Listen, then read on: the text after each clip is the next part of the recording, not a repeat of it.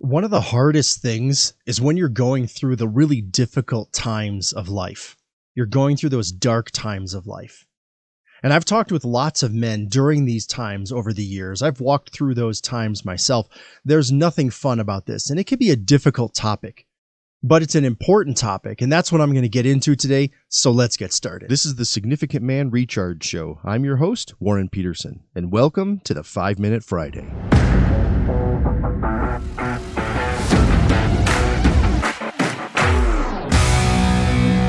Now, I know you've been there.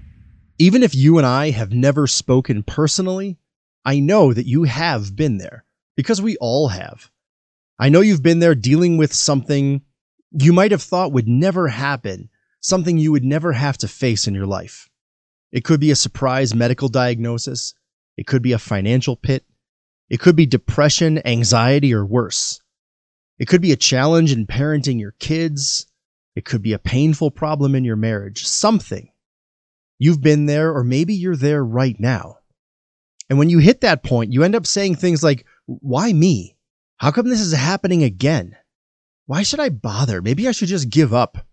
Or I don't even know what I'm supposed to do next.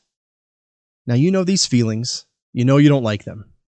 But then you think, well, I should know better. And then that just makes things worse. You start to spiral down into that pit thinking you have no idea what the next step is supposed to be, thinking you're completely lost on what to do next. But here's the direct truth.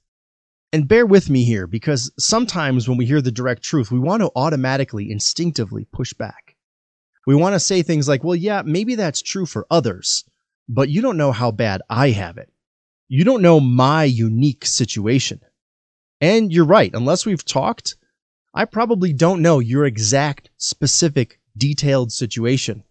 But that in no way is an honest counter to what I'm going to share here. That's not a valid excuse. It's simply an excuse. So here's the direct truth.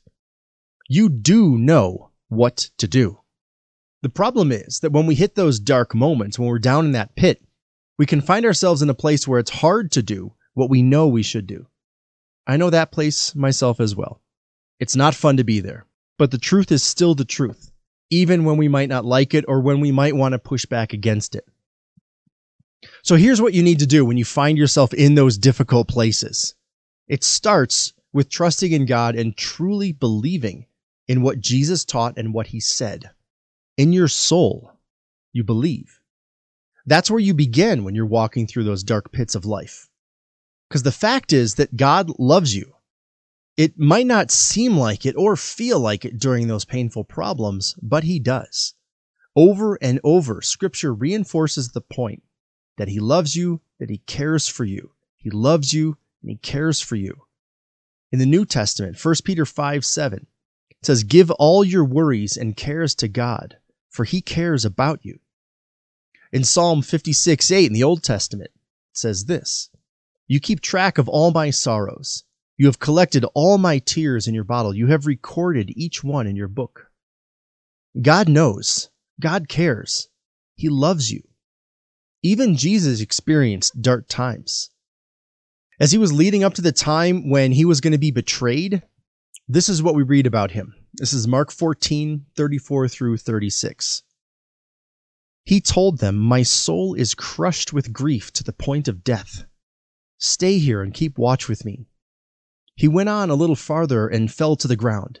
He prayed that if it were possible, the awful hour awaiting him might pass him by.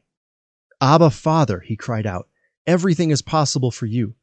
Please take this cup of suffering away from me. Yet I want your will to be done, not mine. When Jesus was feeling overwhelmed by what awaited him, he set the example of going to God and trusting in God.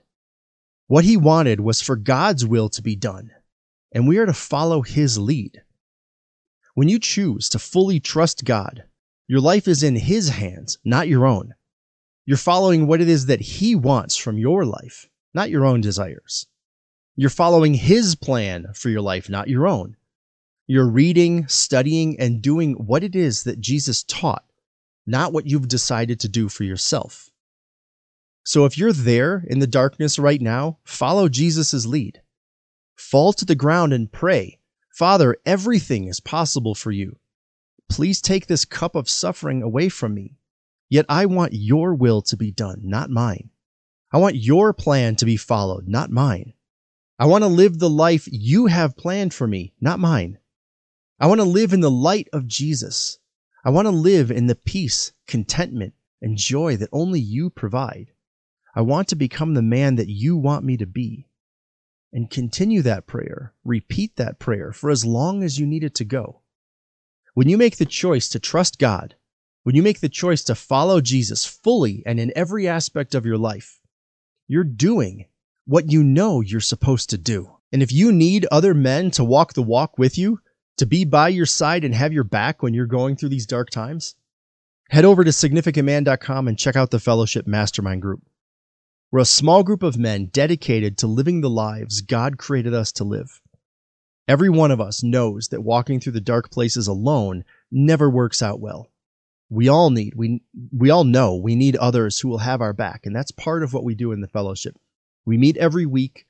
Sometimes we're supporting one another encouraging one another laughing together learning together. Don't try to figure this all out on your own all by yourself head over to significantman.com check out the fellowship and join us today and please be sure to subscribe to this show wherever you listen to your podcasts or if you watch on youtube like the show, comment on the show, you know all the things to do. Your subscriptions, your likes, your comments, your reviews helps other people find the show. So thank you for that. All right. Enjoy the next show.